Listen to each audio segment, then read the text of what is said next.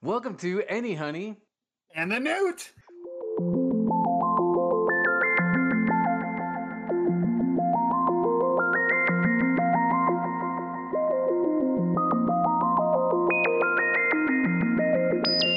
Welcome to Any Honey and the Newt. Uh, you probably are confused, maybe, if you were paying attention at all to the last uh, season where we called ourselves It Is What It Is and just used our names. Uh, why the change, Anthony? Well, you see, a lot of our friends message us and says, "Hey, we can never find your podcast." And then I tried searching for our podcast, and I also couldn't find it. so uh, we kind of came up with our our own pseudonyms to represent us, so that it will allow us and you to find us easier on the internet. Yeah, and I picked the Newt because when I got forced to pick a gamer tag and didn't have anything in my mind, I used Hermy Newt for hermeneut since I was doing hermeneutics. Uh, and the Newt just seems like a funny radio DJ name. So here we are. How about you? yeah, Any Honey came about because um, one time uh, my mom was texting my wife, who wasn't my wife at the time, and she uh, misspelled my name and autocorrect fixed it to Any Honey. And honestly, like that wasn't a one-off scenario because it happened with a friend of mine. She like misspelled my name in her contacts, and it saved as Any Honey there as well.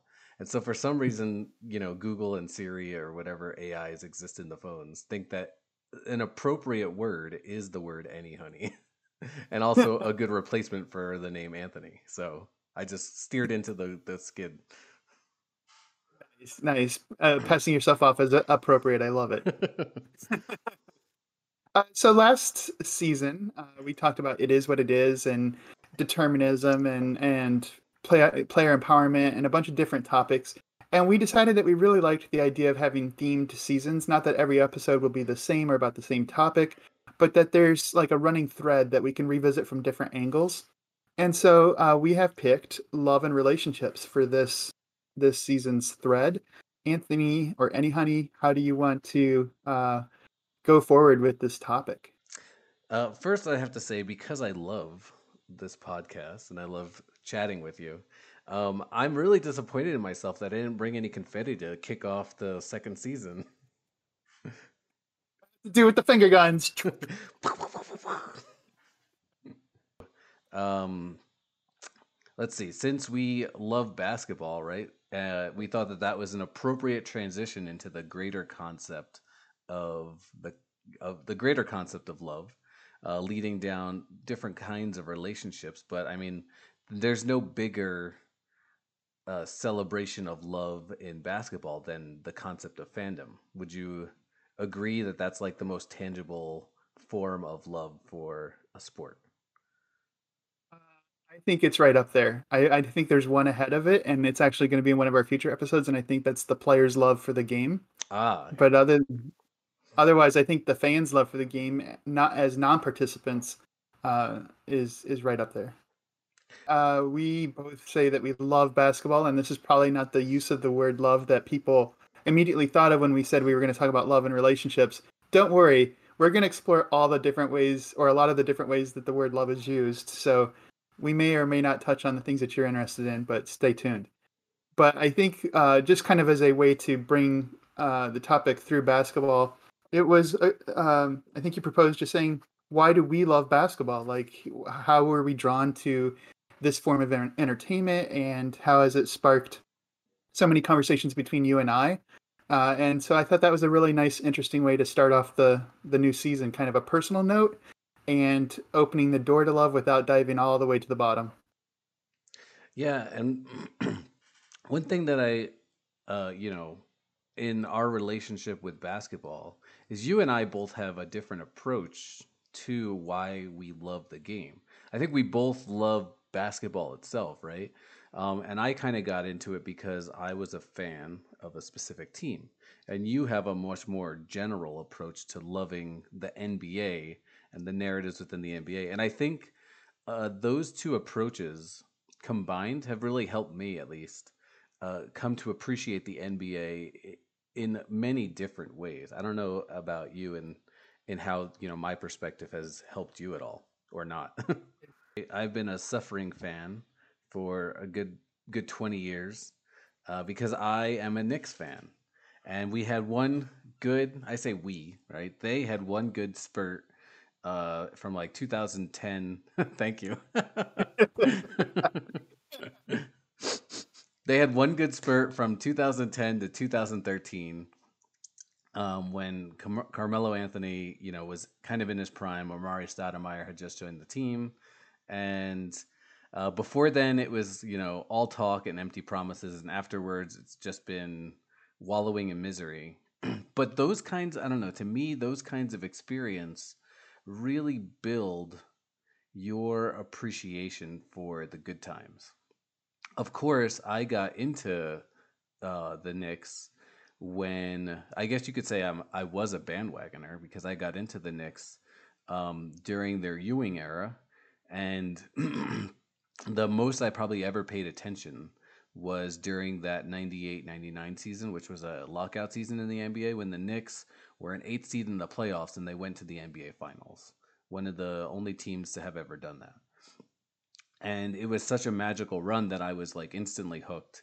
Uh, then a couple years later, I was on college tours trying to pick which university I was going to go to, and I visited SUNY um, SUNY Purchase at the time, which was where the Knicks did their practices, and I actually got to meet Jeff Van Gundy just a couple of days before he, um, I don't want retired is not the right word. Uh, basically, he quit. backstabbing the hearts, you know, of all Knicks fans everywhere because he's probably one of the the best coaches the Knicks have ever had. And so I got to meet him then. I, you know, I didn't get to meet Sprewell, but I did see him. He was getting interviewed uh, by a couple of reporters at that time, and he was my favorite player. And uh, basically, ever since then, I've been following the Knicks.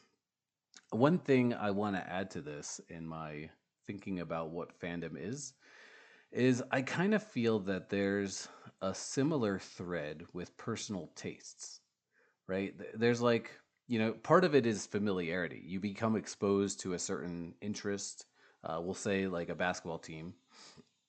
And the more exposure you have with that team or interest, whatever it is, you know, hip hop or different kinds of music, you know, TV shows, uh, the more you're susceptible, I think, to liking it or you're the more predisposed you are to liking it. And so as you become more knowledgeable in a certain topic or interest area, I think it just kind of naturally grows that that your amount of liking that thing grows with the amount of knowledge that you have of it. It's almost like because you're more knowledgeable, you're like evolutionarily predisposed to liking it there's a lot I want to say about that. So I think that will be one of the threads we'll pull on here shortly. Um, to share kind of my personal approach to fandom. Uh, as as a youth, I loved sports and was not good at them. Like I I uh, was often made fun of for being a scrawny uh, little kid that got knocked around and fell over and broke his arm all the time.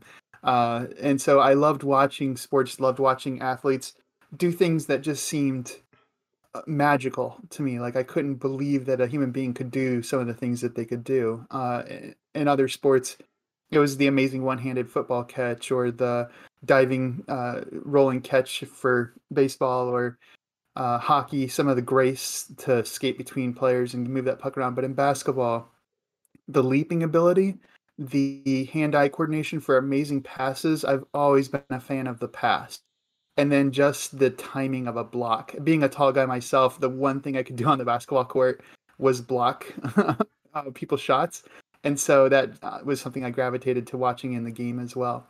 So growing up, uh, it was pretty dominant. It was the Celtics and Lakers and Pistons, and then the Bulls. Right, there were these dynasties that kind of dominated the the media of basketball and I didn't have a lot of access to watching games. So I was a fan basically of of these dynasties and in the 90s some challenging dynasties came up right you had reggie miller and the pacers uh, you had the knicks that were trying to to give the bulls a run uh, the hornets had some fun combination of teams and so i started enjoying the stories of these underdogs or the challengers and trying to find which teams might be underrated or which might have uh, a player who is overperforming for for his scenario.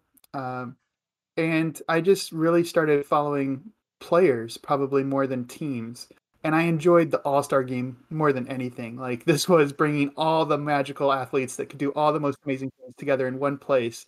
And if they actually played defense, then you got to see the talent on both sides of the floor at the highest level in the world. And and that's what fascinated me. So when I went to grad school and I realized I don't have time to follow all of my hobbies and do my schoolwork, I had to narrow down my interests. I still wanted to have like a personal life, but I, I just had to choose which items to keep there.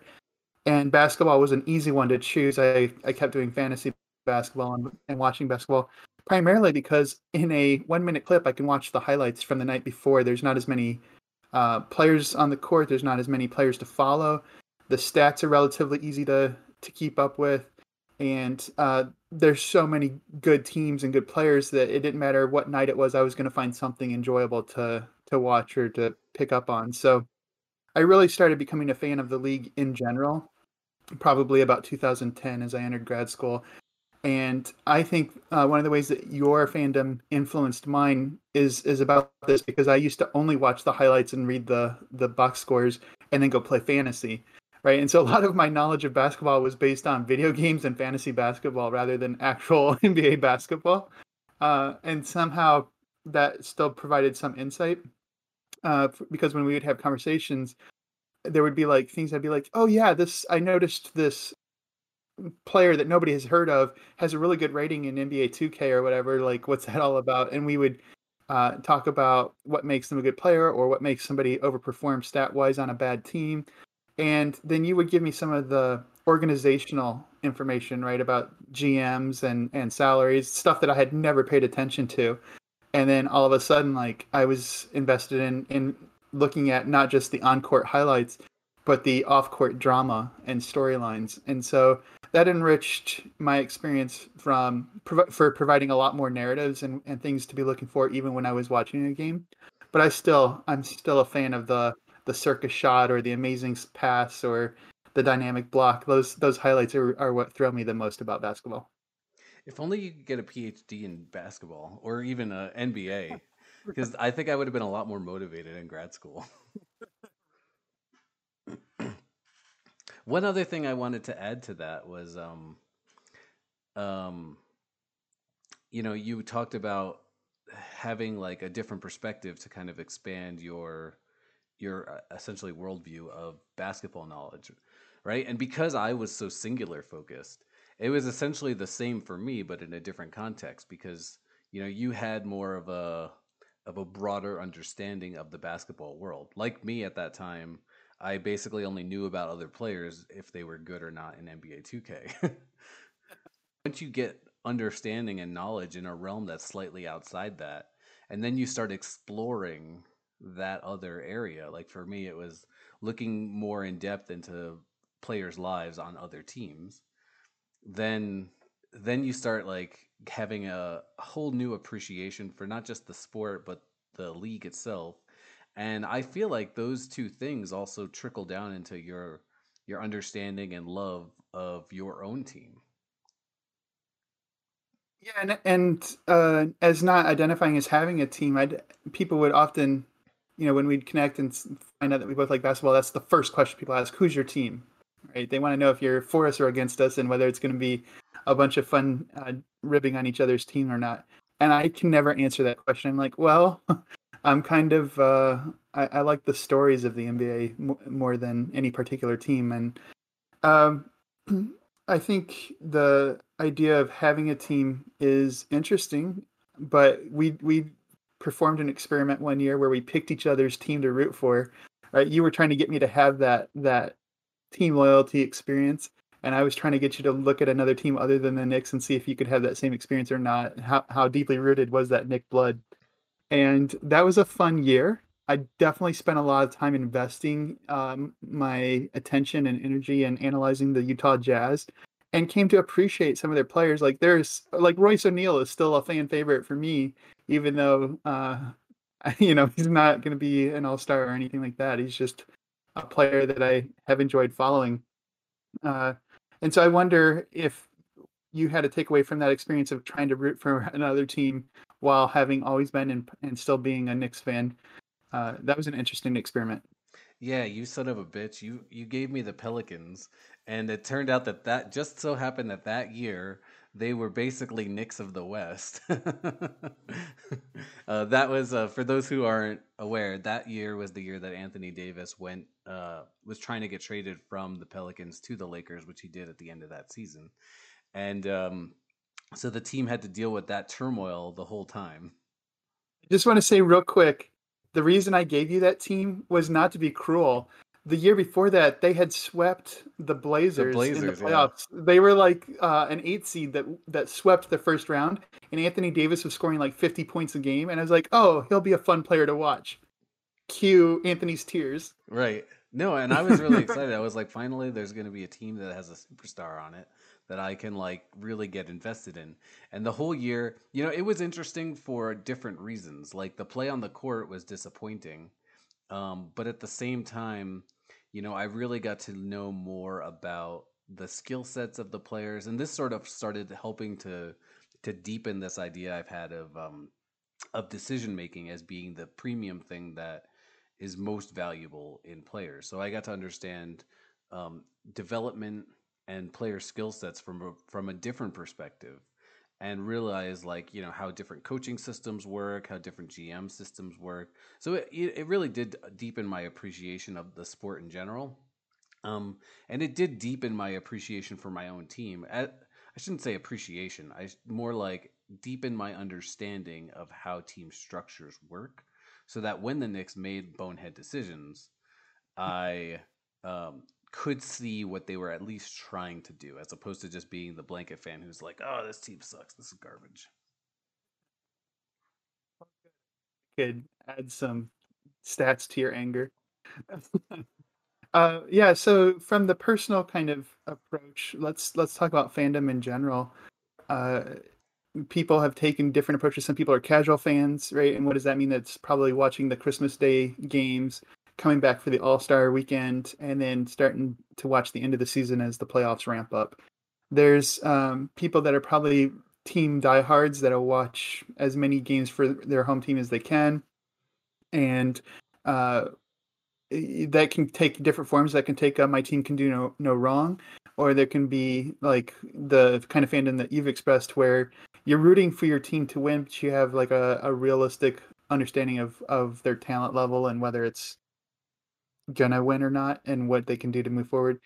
And then there's uh, maybe the conferences or regions, maybe like teams in your region, or maybe you just aren't uh, a team fan at all. Maybe you're like me, a player fan. Maybe there's people that followed LeBron around all over uh, his travels. So that's why you live in LA, right? right, exactly. so, what does it mean to be a fan if if there's all these different ways that fandom can can take shape? Yeah, that's a really good question because, like you said, if you ask, you know, 20 people, you'll probably get 20 different answers or reasons why they're fans, right? So there's like different levels of fandom and there's different um, experiences with fandom. Um, one thing that I always appreciated with living in New York, and I haven't ever really experienced this in other places, uh, but I know it does exist there, is that um, it was really easy to become a Knicks fan, especially over a Nets fan, because I found that Knicks fans really enjoyed talking about the team. And like, it was my first experience. Like, I've met, you know, like Dallas Cowboy fans, for instance. Um, and I'm going to go and just call them all homers. Um, and the reason why is because, like, certain fan bases, and maybe it's a cultural thing, but you find that some fan bases, or at least like some people within the fandom, they kind of have like the more casual experience and they don't believe in scrutiny. And that was one of the most refreshing things I found about being a Knicks fan. Was like here's a group of people who really invest in the team, but they have no problem challenging the decisions of the front office. They don't just believe all, you know, willy-nilly in the direction that the franchise is going. You know, Phil Jackson got hired to be the president of basketball operations and almost universally was criticized for that decision. But at the same time, this is kind of like a Trump getting elected situation was like this is a really bad decision, but you know, maybe we as fans will have hope that this will work out in the end. And I remember that conversation happening a lot. And it happens, you know, time and time again. Every coaching decision, every player trade, every um, GM uh, front office decision, you know, it's like some people really believe in it and some people really object to it, but the fans will have intelligent conversations around it. And it I haven't ever really seen that until I start getting really deep in other fan bases. But I found that on the surface level of of the Knicks fan base, that's kind of like the general norm. Hmm. I wonder if uh, if all it takes to be a fan is to have the desire, not just willingness. Like you don't want somebody to be okay with it, but not really want to. There has to be some kind of yearning or desire. But to watch basketball, to to whatever aspect of it is, whether it's to look for the stat line, whether it's to watch for the amazing plays, whether it's just to see a game played at its highest level, like whatever the whatever the pull is, being a fan, I think of the of the sport has to do with the sport, uh, uh, with the game. Being a fan of the NBA league probably has something to do with looking for the excellence of that sport and the players. It probably has some a lot to do with the players uh, that are pulled from all around the world because it's the longest standing, most organized kind of league to that caliber. Um, but what do you think about that? That that there has to be desire involved in fandom, and that what you're pulled to has something to do with the organization or or the system that you're you're a fan of. Yeah, I think that makes a lot of sense. Um, I was thinking while you were talking about that, this idea of the bandwagon fan or the casual fan, and I, I'll say that those two are different things. Would you agree with that? Absolutely. Okay. So, um, the for those who don't know, the bandwagon fan is the one who jumps on the winning team, uh, like the Golden State Warriors, right? Whenever there's kind of a dynasty in the NBA, uh, new fans kind of join on to the fandom of that team. So they're kind of labeled as bandwagon fans. Casual fans are similar to bandwagon fans, uh, but they don't have as deep an experience with their fandom. So it's like you said, Corbin, somebody who watches the Christmas Day games right? Or maybe they'll go from that to the All Star game to watching a few games in the playoffs. That's kind of the level of a casual fan. They could go deeper than that, but we're not really talking about, um, you know, having somebody who becomes a loyal follower. I think I would characterize the contrast. I, I just want to clear. I don't think the contrast is between casual and bandwagon. It's between casual and maybe something like loyal. I don't, I don't know what the right word would be, but like someone who has a, a deeper like commitment to being a fan and being a observer of the game. And then the bandwagoner versus the uh, like team loyalty, right? A bandwagoner presumably will be willing to switch teams if if the team that they're a fan of suddenly starts stinking. Yeah, yeah. So uh, I was just trying to define the two so that they were differentiated. Gotcha, gotcha. Yeah, so you can be a deep bandwagoner fan. Like you can know a lot about the game and still hop teams to the to the winning team, or you can be a casual team loyal loyalist, right? Or a casual bandwagoner. Those are not um, exclusionary. Oh man, now we're starting to get into like intersectionality and fandom, right? because I'm like, can you be a bandwagoner and be like really deep NBA fan? Um, and I'm like thinking of my own experience, right? Like I'm a deep Knicks fan, and I would say I'm a deep NBA fan. And I would say I'm like a casual Warriors fan, but I wouldn't be a bandwagon fan in that case. Like, sure, my fandom probably was at its peak while they're winning, and I still want them to be successful. And hint, this is like a little thread on on how I feel about love and relationships. Um, but I was more deeply, you know, I would say I became a casual Warriors fan um, because I was invested in the growth of Steph Curry because I wanted him to play for the Knicks when he got drafted. And even though he didn't get drafted, I was like, I think this kid is going to be really good. I really want to watch him grow. And as he got better, then I became more invested in the Warriors' success. Does that make sense? It does. It does. Uh, I do think that it is possible to be a deep fan and a bandwagoner, partially because I think I have the opposite problem. I'm a deep fan who jumps off the bandwagon when a team gets too popular. Like I was uh, a big fan of the Giannis storyline. Here's this tall, tall, lengthy kid from the streets of Greece who, um, you know, is so unaccustomed to having money that when he gets an NBA contract, he has his brothers move in with him into a like a small one bedroom apartment in New York, right? Um, and and he developed size, he developed uh, ball handling skills, and he's just growing and doing all these amazing things. And then in one off season, he learns how to shoot a jumper, and the next year he's coming back with a three pointer. And I'm like, this guy is is one of the most promising talents I've ever seen.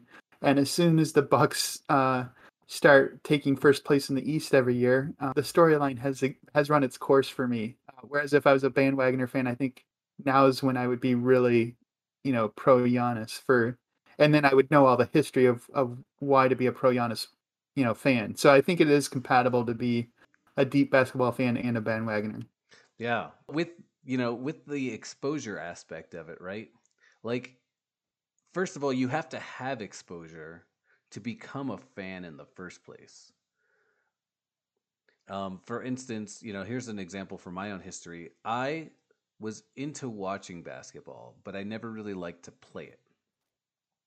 Hmm. And then I was exposed to the AND1 videos. Uh, so these guys doing crazy tricks that they would never try on a professional court, you know, because they're some moves are like illegal essentially. Uh, some moves are legit, but it, they're just so over the top. It's like, how does that even happen? Um, like I watched a, gri- a guy dribble the ball and crawl between another guy's legs. And like, how would that even happen in an NBA game? How did that happen on the basketball court? But it did. right. And so, be- because of that, I got really into trying to practice these kinds of moves. And then I started actually playing basketball because of that. And then I became a fan of like not just watching the game, but also playing the game. And so, nice. Uh, you know, I think, you know, for bandwagon fans, right? That exposure of watching a team win a championship. This is why like teams like the Yankees, the Cowboys, uh, the Warriors now, but I would say that in basketball history, it was probably the Lakers or the Celtics because they have so much championship exposure. Um, fans are, you know, they're used to watching them, so they they kind of know like it's kind of like old reliable, like oh the Lakers are going to be in the NBA Finals this year, I can watch it and enjoy it because I know that I know of that team and I have experience with that team. So it makes the the, the barrier of entry easier, but also gives you a little bit more exposure until you get to that point where like you and me have these experiences of like holy cow that was a really cool thing. Now i want to watch a little bit more. Yeah. I want to take a quick um, second to pull back and look at kind of the the norms that we're we're throwing in here about enrichment I don't want to say that a deep fan is better than a casual fan. We have to remember this is entertainment, right? Like this is uh, a hobby for us. You know, the players, this is their career, but for for a lot of us, this is a leisure activity. And if you don't care about basketball, that is okay. And if you only slightly care about basketball, that is okay, right? Being a casual fan, there's nothing wrong with that. So when we say that we're enriching, that's in, enriching to have a deeper understanding, I would agree with that, and I would not um, place on that some kind of value of good or better uh, just just uh, richer. Like um, knowing something about about art and color theory might help you appreciate an, an abstract piece of art better. Yeah and i actually am now thinking did i say that accidentally? Because if, if i did i did not mean to. No i don't think you did. I just wanted to make sure people weren't weren't taking this away that we think they ought to be a deep basketball fan. Right you ought to be, you ought to be, but you don't have to be. right. I mean, you can apply that same thinking to any sort of experience, right? Like if your mm-hmm. hobby is watching movies, right? You can just go about watching movies just because you have a deep knowledge of a genre or a filmmaking style doesn't mean that you are a better fan of that thing. You know, if you like, like for years, I've loved hip hop. I would say I was like a pretty deep fan of hip hop, but it wasn't until like this year that I could say that I could take apart a genre of music and really dissect it and discuss it. Like I would listen to stuff, and to me, it was like good or not good. I couldn't really articulate what was better or different about things. And so I think like even with fandom, right? Um, it's easy to get lumped into like casual fan is not as good, but we all have to have these experiences that get us from from a place where we have none to a place where we have some. Yeah, and I think having participated in the sport does help. I mean, you you know the rules, so you know like when whistles are called, why they're being called, why is the game being stopped, what does it mean to win? Like if you don't have just the basic understanding of the game, it, the athletic accomplishments are harder to see because you don't know what's what's good and what's bad. Like everybody will know a big high long jump is something that humans don't typically do, right? right? so that's something like slam dunks grab everybody's attention but um for like a, a, a nice pick and roll play that just like how did he see that opening is something that might take a little bit of exposure to the game either as an observer or as a participant like i know what it's like to set a pick and have to turn and realize that there's bodies in my way right uh and so having having played it all um, does provide some kind of insight and if you've never played but you follow the rules and, and dig deep into the film like you can have another kind of enriched experience uh, it's interesting to me when you and I would play. I was, uh, I said I wasn't good at sports, and, and that was true growing up. But as I got into high school, like basketball was the one thing I was developing a, a little bit of skill in. It was never great, but like I could play with with varsity players and have fun and and everything. Um, but I basically did all the basics. I was just a fundamentals guy. I didn't do anything except maybe try to find nice uh, keyhole passes. But as you and I played, and I'm in my late 30s, I started watching NBA players for like what moves they were using. And uh, you're such an aggressive defender, I would have to mimic a player to try and figure out some way to, to, to trick you. And so I'm learning new things from watching other players. So there's this kind of like mutual enrichment. Knowing how to play the game helps you watch, and watching might help you learn how to change your game.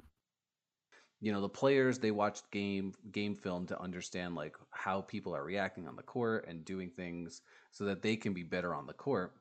And the same thing happens for us as fans right? We can take our fandom from watching a team casually to um, starting to read blogs about the team to watching you know video dissection of plays that the team runs so that you can have a better understanding of how good their defense is or how good their offense is so that you could be a better criticizer of the team that you're a fan of or the NBA. So this seems like a good place to stop. Uh, we've talked a lot about you know the fan relationship with the game of basketball. And I think we have a lot more to talk about in other sorts of love relationships with the sport of basketball. So stay tuned for part two when we talk about the relationship between players and fans. Meanwhile, thanks for joining Anyhoney & the Newt.